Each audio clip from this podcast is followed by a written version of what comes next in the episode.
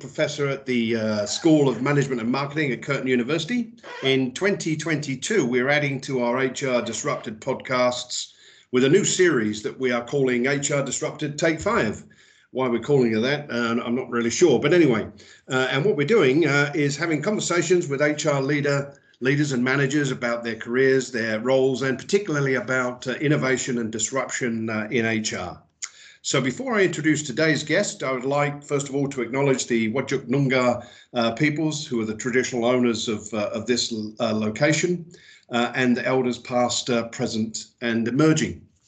So today I'm delighted to uh, introduce um, Vanessa Gilbert. Vanessa is a learning and organizational development professional and manager with extensive experience in designing and delivering workforce development solutions. And uh, as Vanessa writes, it's uh, that's a really big way of saying uh, if there is a people initiative to support employees in their jobs and the business in achieving its outcomes, then she's going to be uh, one of the first ones uh, to get stuck into it.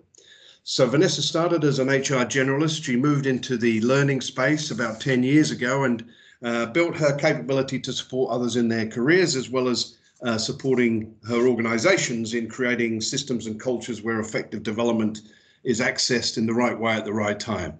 She is currently the Learning and Development Manager at uh, BGC and is responsible for aligning learning systems and creating learning opportunities, as well as supporting the business with its people and culture practices, especially in relation to its strategy, diversity and inclusion, uh, and employee engagement. So obviously Vanessa has a pretty big role there at uh, BGC. In her spare time, uh, I can't believe this, but she says that uh, in between annoying her husband and her kids, uh, she's also an avid netball player and coach, and has also recently gotten into the art of macrame as a means of unleashing some creativity and quiet, quietening her mind. Um, I think I might have to get, perhaps I should get into macrame uh, myself, uh, uh, Vanessa.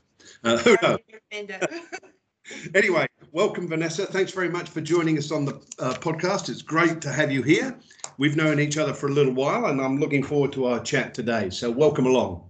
Oh, thanks, Dave. Um, yeah, thanks for having me today. Um, and yeah, anytime you want to learn uh, a thing or two about macrame, just yeah, give us a hi. I will do. Okay, let's start with a couple of easy ones then, Vanessa, to get us going. I wondered if you could just give us a brief overview of your uh, your career in HR up to um, up to this point, and and particularly perhaps if you could some upsides and some downsides of of what you've experienced. Yeah, sure, sure. Um, and I'll try to keep it brief because I've had a bit of a, a, long career in HR. And interestingly, I actually never set out to start in HR, even in the learning and development space. I actually left, uh, when I left school, I went and studied primary teaching, thinking, oh, that's a nice little profession to go into. I'm good with kids. Um, turns out I'm not good with kids. And um, I switched across to an accounting degree because I thought I'm great with numbers. And um, yeah, and I was, I was great with numbers until I did tax accounting. Then I went, actually, this is not exciting me at all. And I'd happened to stumble into a HR unit and I just realised I absolutely loved it. I've always loved people. Um, so yeah, so there on started my degree, and I was pretty lucky to be well supported in those early days with my employer um, paying for my qualification as well as getting me the kickstart into the HR administration and payroll side of things. Um, but then there afterwards, um, yeah, started popping out a few kids. Um, so trying to balance my career with, uh, you know, a growing young family, I actually found that a little bit of a struggle. And I don't know if that came down to lack of experience or lack of reputation out there but i really struggled and i was probably you know this is 16 17 years ago and i think things have changed a lot since but trying to get a part-time role to to enable me to have uh, challenging work as well as you know raise my young family i actually found that quite difficult and i thought it's probably one of the the experiences that drive one of my values about you know being flexible and, and recognizing people for just beyond who they are um, within their work. And i hope as a leader you know i can support my people in you know being themselves and, and you know around their work. Um, i only really kicked into the learning space about 10 11 years ago. And this is probably uh, i think i've always linked to doing um, learning and development. You know, in every role, I've tried to seek out opportunities to train others, to to engage and work with others. Um, and I, again, I was with a leader who straight up, you know, gave me the the career opportunity and said, you know, set up this function, work with this manager to to set up all the systems, and it was a really great opportunity, and it really kick-started me in the learning and development space. Um, I'm also now working with a fantastic leader who's further expanding my skill set, you know, recognising my HR background and being involved with the broader um, org development type of things around diversity, employee engagement, culture, and those types of things. It's yeah, it's a, it's a hell of a lot of fun, that's for sure. Yeah. Um, yeah upsides you talk about you asked about upsides and downsides. I think you know the upsides with um, my career and the profession in general is um, are those workplaces that challenge you and make you think. I've been fortunate enough to have worked in a few workplaces that have given me opportunities to learn and grow and they've really stuck with me um, and I think not only just professionally but personally they've made a difference. Um, and you know, it's one of the inspirations for me, and I hope I can create that for other people. Um, I think the other upside, is, and we're pretty privileged in our profession to be able to work alongside and with and in the business. Um, and we're seeing that more and more, I guess, these days as HR professionals, as we tend to um, push a bit of the responsibility of the, the HR, the general day-to-day processing back to line managers. So our role is about upskilling them and making sure they've got the capabilities um, in that space. But working alongside the business to help achieve their um, financial operational outcomes, whatever that might be. And I think, you know, us and maybe a few other different professions are the lucky few who, get to straddle both sides, be experts in our HR field, but really get to feel the business. And I think um, that also makes it um, fun. Um, if I was to say a downside, I think at times in my career, and I think everybody has this in their career, where sometimes you're just in the wrong job. Um, and I remember a, a lecturer at uni years ago talking about being promoted to the point of incompetence, and it's always stuck with me. Um, and at times I go, "Oh, is this me? Is am I am I uh, in a point of incompetence?" And I think it's all about the way that you're framing those situations and the level of support that you have around you. I've found that you know at times um, I can either flourish or flounder in some roles. Um, and in particularly, you know, where I have floundered, it's you know, it's around the support that I have um, around me as opposed to a, a capability issue in right. itself. Um, but I've had other leaders who've absolutely supported, encouraged, challenged me, um, and helped me build on my own strengths while still developing those areas that I'm not quite good at yet. Right. Right, that's interesting. Uh, before we go on to the second sort of question, uh, Vanessa, I wonder if you could just, I mean, obviously when you began your HR career and you had a, a, a new and growing family, it was obviously um, sort of difficult or complex. What what sort of advice would you give, you know, 15 or 16 years on to a young woman in a similar position today about uh, balancing that, um, you know, that kind of desire for a career with uh, being very important in raising a, a family? Yeah, absolutely. Look, great question. And it's probably two things that jump out the start of my uh, my mind. One is you've got to honour who you are as a whole person, and that's one thing I think I it took me a lot longer to learn than it should have. Um, was making the time to do the stuff that I enjoyed. So, um, what I often experienced was, was I well, whilst I was raising my kids, was guilt so, uh, which is this leads to the second point is trying to find a way to let go of guilt. Um, when I was at work, it was guilt that part of my mind was on my kids. Were they going to be okay at daycare? Are they okay at school? What's for you know what's going to be for dinner and um, you know what's coming up? It's just constant thinking. But then when you're at home, it's just like, well, was that guilt for you know am I contributing at work? Um, right. So it's just trying to, to balance that out. And one of the, and this is probably why I, you know, pointed out about doing macrame and playing netball one of the things that was a turning point for me was embracing the things that I love um, because they were me as a whole person. Um, I'm creative and the macrame has enabled me to unleash that. I love playing netball, um, playing and coaching just enables me to be me. So I'm more than just someone who goes to work. I'm more than a mother. I'm this whole person. And I think if I'd learnt that 16, 17 years ago, I probably wouldn't have felt as guilty as I did for a while. Right. That's interesting, fascinating stuff. Because obviously, a lot of the a lot of the conversation about balance is obviously how people, um, you know, and certainly women balance their time. But obviously, you also you've mentioned how important it is to sort of balance your feelings.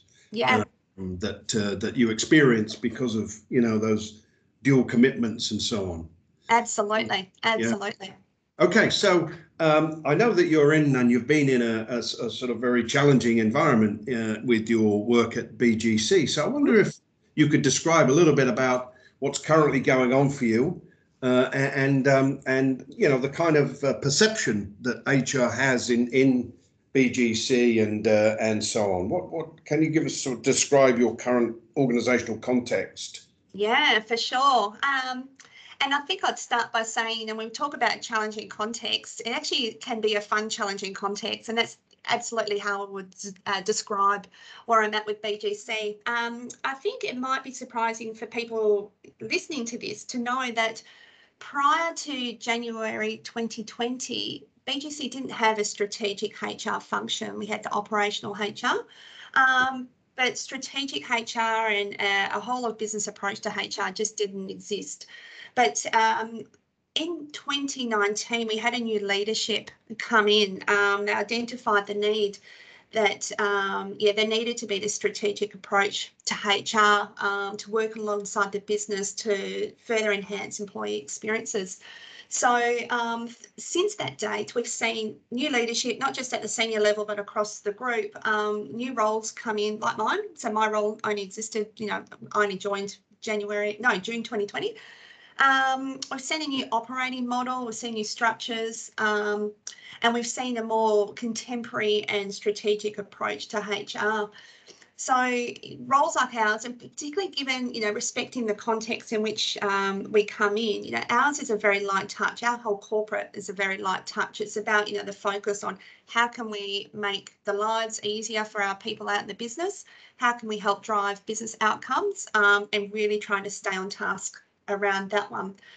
So if I was to say, you know, a judgment about HR was perceived and regarded, um, probably, you know, I couldn't comment pre 2019, given I wasn't there, but but there certainly is massive appetite now. Um, there's huge commitment at a senior level for a lot of those people type initiatives.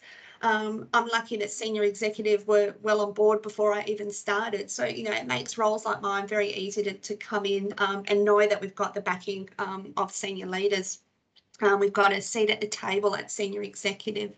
Um, we talk about, we measure, um, we keep front and centre those people initiatives, and we work very closely with the business um, to ensure that what we're delivering uh, are very much aligned to their business outcomes. Right. And from your point of view, in terms of your role specifically, uh, Vanessa, what what are the three or four key uh, aspects of your role at the moment in terms of you know what your I guess your your key responsibilities or, or your sort of key objectives? Yeah, yeah. So look, I'm pretty lucky because given our history, um, so my role is very much about sort of some fundamental, significant change in the learning space. So a lot of my role, and it was just me for a little while, and we're building a team um, around, and I work very closely with the HR business partners, managers, a change manager, um, our operations. We work quite collaboratively. But it's about, for me, it's about establishing learning systems and structures to ensure that our people can access appropriate development um, so there's that's one component of my role. So some of it is quite, you know, transactional, operational, getting a learning management system in place that that fits that's fit for purpose for the whole group. Um, so that we're able to get data and use data and, and um, give it another mechanism for people to access learning. Um, there's other components where we're looking, I look at the strategic element of things. So whether it's designing people's strategy or looking at a diversity inclusion strategy, um, looking at the way that we engage with our people, so getting metrics and helping put strategies together with the business units around um, how we can improve employee experiences. Um, I would describe the role as uh, one that's about ensuring it's a constant um, checking in that what we're doing is very much aligned to business outcomes, uh, that we're not creating sort of outcomes or, or things in place that just you know fit our profession, but it's more about okay, what is it that we're doing that can actually contribute to the bottom line, uh, make a difference, and actually not put some any onerous work back out in the business units. In fact, how can we free them up so they can focus on the stuff that they need to focus on? Right, excellent. Mm. One, one of the things I, I, want to move into now, Vanessa, is your, you know, the the areas that uh, you mentioned that it would be good for us to talk about. So, um, and, and, as far as I understand it, it's it's really about uh, trying to create a sort of environment uh, where um, we can um, start to think about how to dis- disrupt, in particular, sort of HRM. So, perhaps you could say a little bit about what your thinking is in in that uh, in that regard. Yeah, look, and I think probably the first thing I'd say is that the way that we disrupt is very contextual. And I, I think you know, I've been pretty lucky in the last few years to work in almost polar opposite type organisations in terms of context. So, you know, as I described at BGC, you know, this is quite new. So disrupting within um, any sort of people related side of things at BGC has been quite easy. Everything that we're doing is disrupting the way that they do things, really challenging our people to think differently about the way they engage with their people. Um, so it's actually been quite easy. But you know, I've seen contemporary, you know, how things really could work um, in a very contemporary way. Um, and putting things, you know, super contemporary probably just don't fit, are not fit for purpose when we're thinking about what BGC needs right now. Right. Then you're in the polar opposite. I've worked with an organisation um, that was very contemporary. They had awesome systems in place. Um, so a lot of the focus in terms of being disruptive, innovative, experimental um, was very much part of how they built it into their sort of their rituals or their mechanisms or the way that they did work. Um, and I, I, found that experience quite interesting. And I think what I learnt from for me personally is I, I fit much better where it's um, significant disruption that's needed. Um, I, am probably not as creative when it comes to something that's you know already well established. But what I did take from that very well established organisation were some of the um, the little fundamental mechanisms, or I guess you could say almost cultural elements, the, the things that you do as a leader or you create in your environment um, that can enable innovation and experimentation uh, within the workplace. So if I think about um, the contemporary organisation, what they did well was they embraced uh, agile thinking or agile principles into the way that they uh, coordinated their operations. Um, and so by that, you know, they actually did stand-ups, they did two weekly sprints, they did collaborative um, decision making and collaborative planning. Um, they did, uh, they allocated time and space to um, to experiment. Uh, very much testing and learning was part of the way that things were done. Um, and it, it, was a genuine curiosity that was just part of the way that things were done um, in the business. And I would say that, you know, we're trying to embrace a number of those principles uh, within us at BGC, but because a lot of the stuff that we're doing is very foundational, um, yeah, it's it's just disrupted by just its its sheer nature. Yeah, that's right. Uh, so I, yeah, I guess what I'm hearing, Vanessa, is if you're in an organisation which doesn't, in some ways, have any kind of systems or processes, uh, there isn't really anything to disrupt. And, and actually, by putting those things in place, you are being disruptive of a, yeah. a previous situation where there was really kind of sort of nothing, uh, almost yeah. vacuum and so on. Yeah, yeah. Yeah, interesting. And how how the the kinds of you know, and I think we can call that disruption too. How is that uh, being received uh, in in the organisation? Do you think?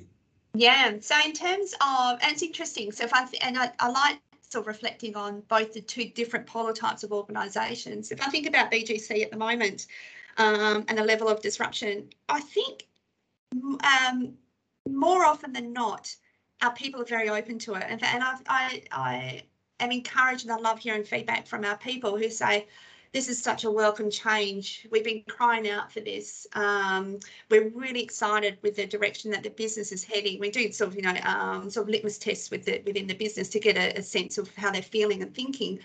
Um, so it's really encouraging that there is a huge appetite for this disruption within the business. Um, I think with some things, you know, it's not consistent, you know, 100% across the organisation that that people get on board with the different um, ways that we're disrupting that um, the way they deal with anything related to people.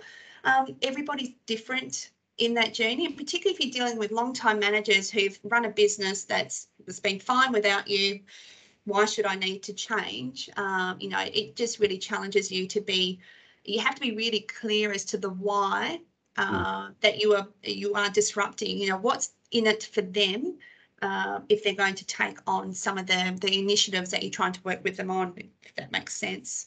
Right, and that, um, and those initiatives would be in sort of uh, you know, foundational HR activities. Yeah, yeah. So think about, so for example, you know, foundational performance reviews, you know, um, what we know, and I love the performance review conversation because I think it's one we've been having for 20 plus years. We need to disrupt and change the way that we're having performance conversations. There's plenty of research out there that talks about, you know, we need to move away from one style and move towards the other. Um, but then there's a question about how do you get a business along the line um, in that regard. So, you know, we're talking about trying to to create a culture where our people are having regular conversations with our people and just capturing it somewhere so we've got data that we can work with. Mm. And most of the business very much on board with that. Um, some parts of the business are already very well established in having those regular conversations where others are not. Um, so you're dealing with a very different um, yeah perceptions um, of you know, the value that these different systems will, will will play out in different people's businesses. Yeah. So I, yeah, it keeps you on your toes. Yeah, and I know that some time ago we had a, con- a conversation about you know the idea of uh, sort of developing a, I think it was a BGC way. Uh, yeah. You know, uh, uh, and how's how's that going along? Is that something oh. still? Yeah, yeah, yeah. No, uh, it's actually um, we actually launched the BGC way back in late 2020, I think it was. Yeah. Um, and that was yeah, that was actually a really exciting piece of work, and that was the one that you know proudly can say you know um, the employees very very much embraced. Um, so the BGC way, for those listening, is all about defining, identifying, and having a clear purpose, strategy, and values within the business. And it was pulled together um, in recognition um, and you know respecting the history of the organisation, but also acknowledging where is it that we need to go going forward. What is it that unites us as a business, and what's our defining purpose? So um, that was fleshed out, and then it was, um, yeah, um, I guess shared with the, the, whole of the business. You know, what does it mean for them? It's creating a sense of purpose for our people and it's you know it's quite interesting and I think it's no secret you know see it all in the media many years ago about BGC seeking to be purchased um, or you know changing shareholder. Um, so you know prior to the BGC way you'd ask people what's our purpose? Why do we exist? And they tell you it's just to be sold. You know it's not a very compelling purpose so the BGC way really um, got them to rethink about what it is that they're there for, to know that, you know, they're there to build the future for more Australians. Um, that's our purpose. Um, and, and how do they contribute uh, towards that, you know, identifying those key strategies and how they play. Because what we do know is that when you've got a sense of purpose, you know, you're more likely to be engaged um, within the business. And it's certainly playing out in the metrics that we're observing um, following the launch of the BGC Way. Okay, fantastic. Mm-hmm. Hey, look, we're nearly out of time, Vanessa, but I wondered if I could just ask a final question, which I, you know, I like to ask uh, everybody who comes through, which is, um, yeah, if you were to give advice now for a, a young person thinking about developing their career in, uh, you know, in in HR generally and so on, mm-hmm. yeah, what, what would be the three pieces of advice do you think that uh, you would you would give them based on your, you know, your career and and your experience? Yeah, yeah.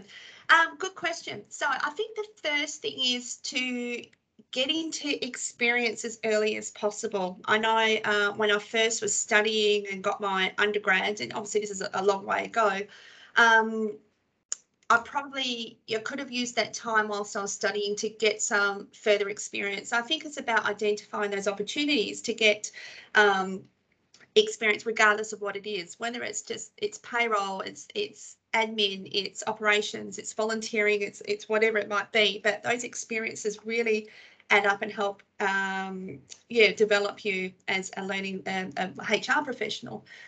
Um, probably the second thing is um, you've got to stay curious and you've got to continuously learn. And I think that's not just to HR professionals. I just think that's um, anybody in general. I think you know you've got to embrace lifelong learning. You've got to be curious. Um, you've got to expose yourself to different thinkings, even if you don't agree with it. It, it challenges you and think, um, makes you think.